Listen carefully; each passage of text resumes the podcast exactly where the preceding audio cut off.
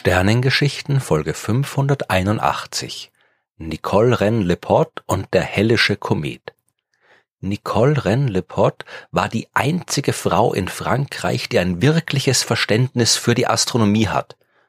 Das hat der französische Astronom Jérôme Lalande im Jahr 1803 geschrieben und Lalande war nicht einfach irgendwer.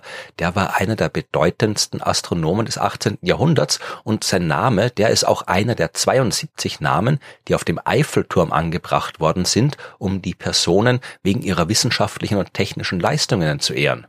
Die heutige Geschichte, die soll aber von Nicole Rennes-Leporte handeln und nicht von Jérôme Lalande, obwohl man die Geschichte der einen nicht ohne die des anderen erzählen kann.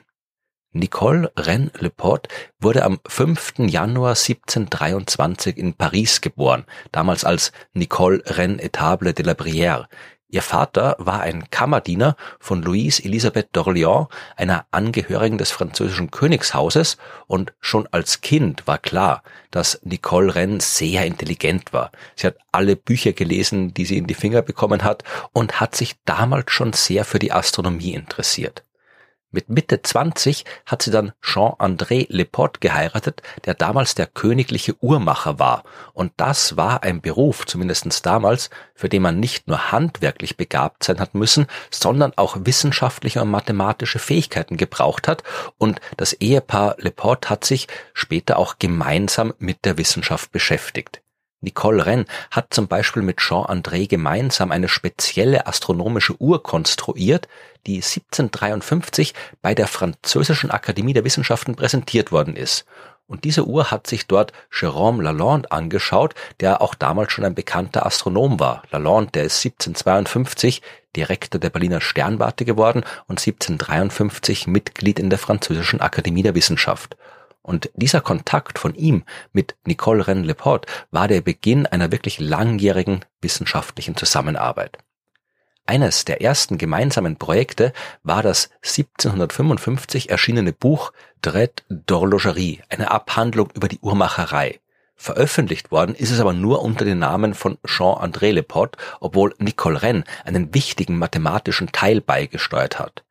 Will man zum Beispiel eine Pendeluhr bauen, dann kriegt man das nur dann vernünftig hin, wenn man genau weiß, wie lange ein Pendel für eine Schwingung braucht. Und genau das hat sie ausgerechnet. Für Pendel, die nur ein paar Zentimeter lang sind, bis hin zu einem Pendel, das für eine Schwingung eine Stunde benötigt. Und das muss dann dafür circa 12.000 Kilometer lang sein, wie sie berechnet hat dass der wissenschaftliche Beitrag von Frauen nicht offiziell gekennzeichnet wird, das war damals leider üblich. Aber zumindestens Jérôme Lalande, der hat keine Probleme damit gehabt und deswegen hat er auch offiziell darauf hingewiesen, dass diese Berechnungen von Nicole Rennes stammten und weil er von ihren Fähigkeiten überzeugt war, hat er auch später mit ihr zusammengearbeitet. Ein Aktuelles Problem der damaligen Zeit war die genaue Berechnung der Umlaufbahn des Hellischen Kometen.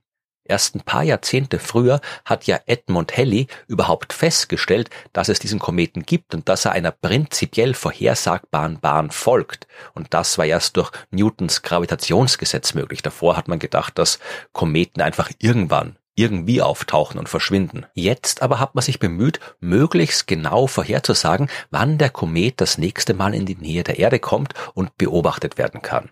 Und das ist ein ziemlich kompliziertes Problem, denn dafür muss man zum Beispiel auch ausrechnen, wie die Anziehungskraft von den großen Planeten Saturn und Jupiter die Bahn von Halley beeinflussen und dafür muss man berechnen, wie sich Saturn und Jupiter bewegen und gegenseitig beeinflussen und so weiter. Kurz gesagt, man muss jede Menge komplexe astronomische Berechnungen anstellen und genau das war's, was Nicole Rennes-Leporte besonders gut konnte. Lalande hat deswegen Leporte vorgeschlagen, dass man diese Arbeit gemeinsam mit Alexis Claude Clairaut durchführen kann, einem Mathematiker.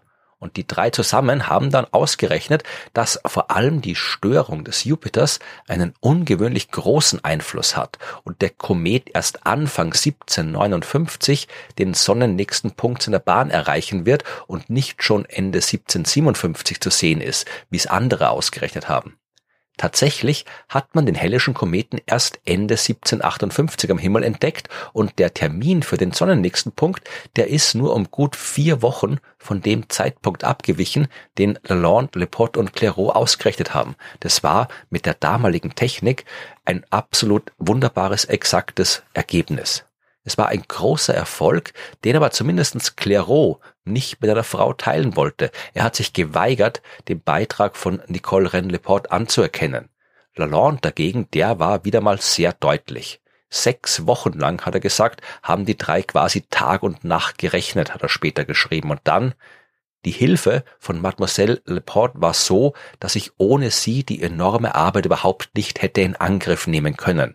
Es war notwendig, die Distanz der beiden Planeten Jupiter und Saturn zum Kometen separat und für jeden aufeinanderfolgenden Grad über 150 Jahre hinweg zu berechnen. In einem Buch, das Lalande über den Kometen geschrieben hat später, hat er den Beitrag von Nicole Rennes-Leport auch explizit erwähnt.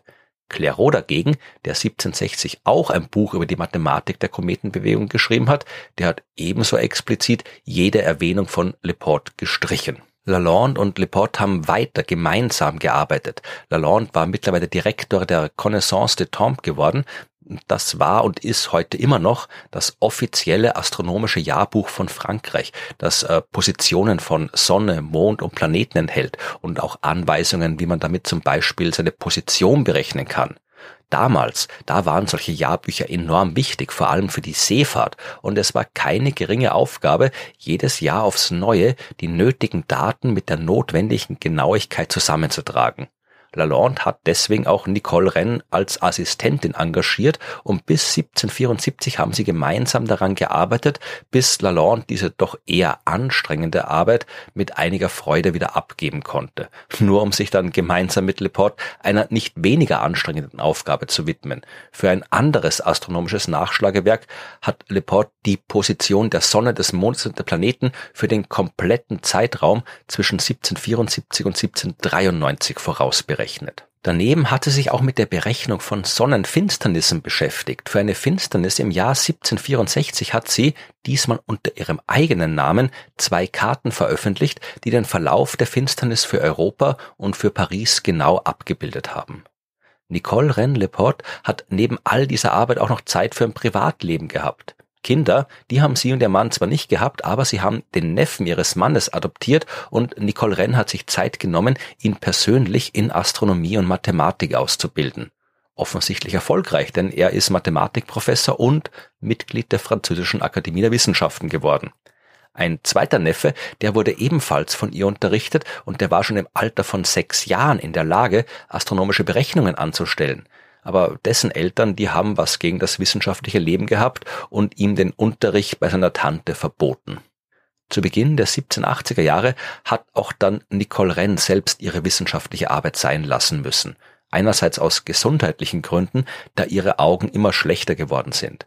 Andererseits hat sie sich auch um ihren sehr kranken Ehemann kümmern müssen, was sie bis 1788 auch getan hat. Am 6. Dezember 1788 ist sie allerdings selbst an Typhus gestorben, ein halbes Jahr vor ihrem kranken Mann. Die Zeit, die ich mit ihr und ihrer Familie verbracht habe, ist die Zeit, an die ich mich am liebsten erinnere, hat Jérôme Lalande später geschrieben. Bis sich auch der Rest der wissenschaftlichen Welt an sie erinnert, da hat's aber ein bisschen gedauert. 1935 ist ein Krater auf dem Mond nach ihr benannt worden und 1960 ein Asteroid.